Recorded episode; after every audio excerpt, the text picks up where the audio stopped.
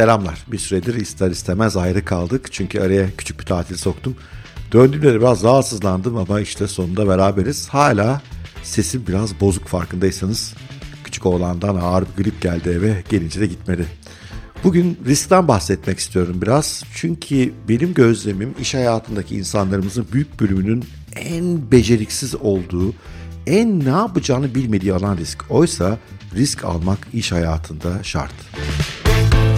Çünkü iş hayatında zaman zaman değişime ihtiyacımız oluyor. İşimizden memnun olmuyoruz, patronumuzdan memnun olmuyoruz, içinde bulduğumuz sektörü sevmiyoruz. Anlamsız geliyor yaptıklarımız, değişime ihtiyaç duyuyoruz. O halde risk almamız gerekiyor. Çünkü değişim risk demek. Kariyer yolculuğunu değiştireceksin. Risk. Kendi işini kuracaksın. Risk. İsteklerini yöneticine kararlı bir şekilde anlatacaksın. Risk. Paranı daha iyi getirili yatırımlara yönlendirip belki bir gün finansal özgürlüğe kavuşurum diyeceksin. Risk. Hatta bütün bunları bırak. Bir ara bir çalışmaya ara verip biraz kendini aramaya çıkacaksın. O da risk.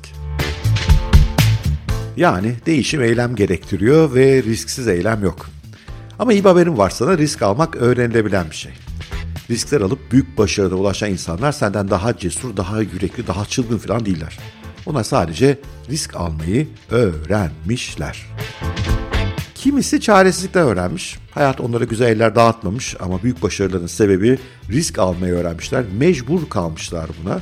Kimisi ise bilinçli olarak risk almayı öğrenmiş. Ben de onlardan bir tanesiyim belli riskleri almanın ama perişan olmamanın yöntemleri olduğunu keşfettiğim günden beri benim hayatım değişti. Lakin sana bütün hayatım boyunca risk almaktan uzak durmayı öğrettiler. En çok da ailen öğretti. Oraya tırmanma düşersin, şuraya gitme kaybolursun, buna değme yanarsın. İki evlat babası birisi olarak ben de bu laftan arkasındaki samimi endişeyi, koruma arzusunu ve derin sevgiyi anlıyorum.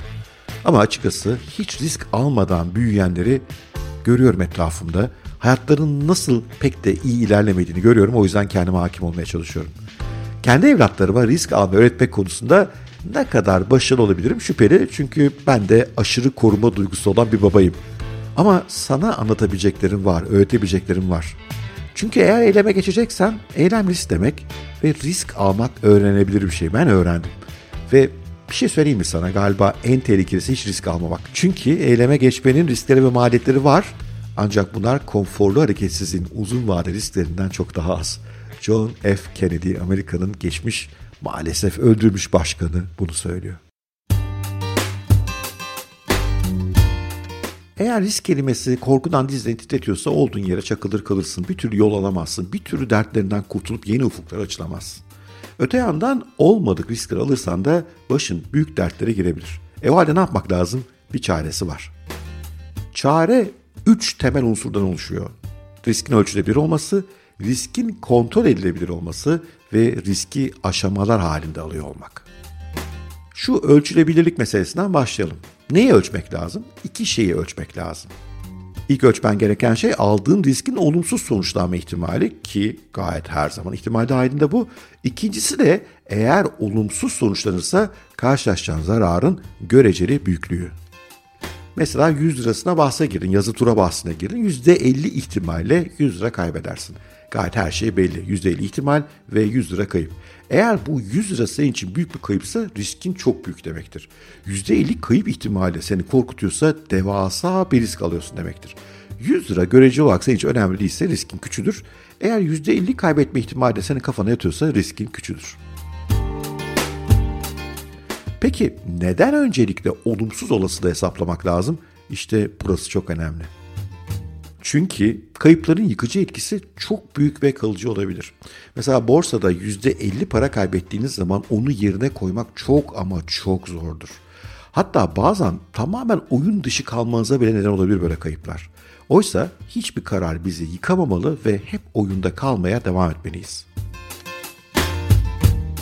Tabii şu da bir gerçek iş hayatındaki kararların olasılıkları böyle kolay hesaplanmıyor. Her şey yazı tura kadar net değil. Kariyer değişikliğinin ya da kuracağın yeni bir işin nasıl sonuçlanacağını kesin bir yüzdeyle hesaplayamazsın. Burası biraz belirsiz. Ama eğer iyi bir araştırmacıysan nispeten sağlıklı olasılık hesaplamaları yapabilirsin. Örneğin bir iş kuracaksan benzer başarılı başarısız girişimleri yakından inceleyip sektördeki oyuncularla bolca konuşup belirsizliği azaltmak mümkün.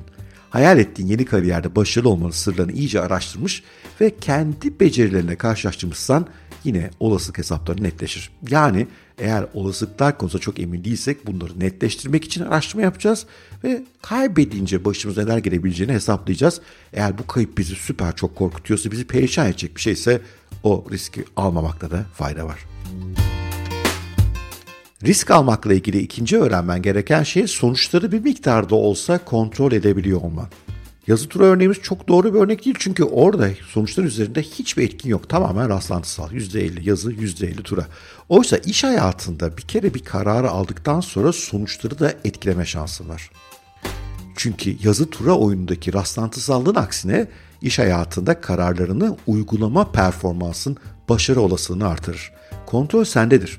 Ne demek istiyorum? Mesela yeni bir kariyere doğru geçiyorsan o yeni kariyerinde büyük efor harcıyor veya girişimini büyütmek için akıllıca hamleler yapıyorsan olasılık ibreleri lehine dönerler. Aksi durumda ise ilk hesaplamalarda çok olumlu risk getiriden hesaplamışsan bile bunlar olumsuza dönebilir. Ama güzel. Demek ki işin biraz kontrolümüzde olması lazım. %100 kontrolün olamaz. Çünkü çok fazla faktör var başarıyı etkileyen ama hiç kontrolünde değilse kusura bakma sen risk almıyorsun. Sen kumar oynuyorsun. Kumar oynamak başka insanların uzmanlık alanına giriyor benimkine değil. Ve hiçbir zaman bir riski bir anda büyük şekilde de almamalısın. Aşamalı şekilde almalısın. Bu da bizi üçüncü faktöre getiriyor. Aşamalı kararlar. Risklerini ölçebilsen bile hemen büyük kararlar almana gerek yok. Risklerini küçülterek aşamalı bir yolculuğa çıkabilirsin. Diyelim ki bir ithal ürünü satarak çok para kazanabileceğini, bunun bir iyi yan iş fikri olduğuna inanıyorsun. Eğitimlerimde sık sık duyduğum bir fikirdir bu. Ama sadece inandığın için bir tır ürünü ithal edersen ve bunlar da elinde kalırsa çok büyük paralar kaybedebilirsin. Ne yapmak lazım o zaman? Bir konteyner mal getireceğine çok daha küçük miktarlarda ithalat yap ve yakın çevrede satmaya çalış. Bakalım neler oluyor? Bu sayede hem dev riskler almadan fikrini test edebilirsin, talep var mı?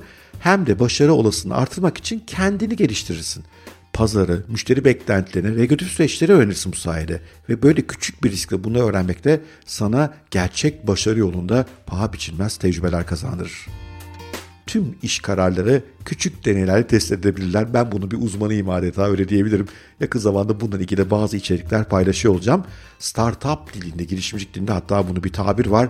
Minimum Viable Product yani en düşük özelliklere sahip ama karşı tarafı gösterebilir ürün demek bu. Bu meseleye daha sonra değiniyor olacağım. Evet demek ki risk almak o kadar da kumar oynamaya benzemiyor. Eğer sonuçlarını hesaplayıp ölçebiliyorsan ve kontrol sendeyse ve hemen bütün gücünle, bütün kaynaklarına all in yani hemen her şeyimle içine girmek yerine aşamalı hale gidiyorsan riskleri küçültmek bu durumda da harekete geçmek olası hale geliyor. Bilmem bu içerik hoşuna gitti mi? Eğer hoşuna gittiyse bir like, bir yorum süper olur. Hangi platformda dinliyorsan. Bir de eğer bora.özkent.co adresine mail atıp yorumlarını, sorularını aktarırsan süper olur. O zaman bu risk meselesi üzerine biraz daha gideriz birlikte. Sevgiyle kal, Hoşça kal. Eğer henüz takip etmeye başlamamışsan haddinaş.net sitesine gel. Sitemizin e-bültenine üye ol. Bundan sonra hiçbir içeriği kaçırma. Görüşmek üzere.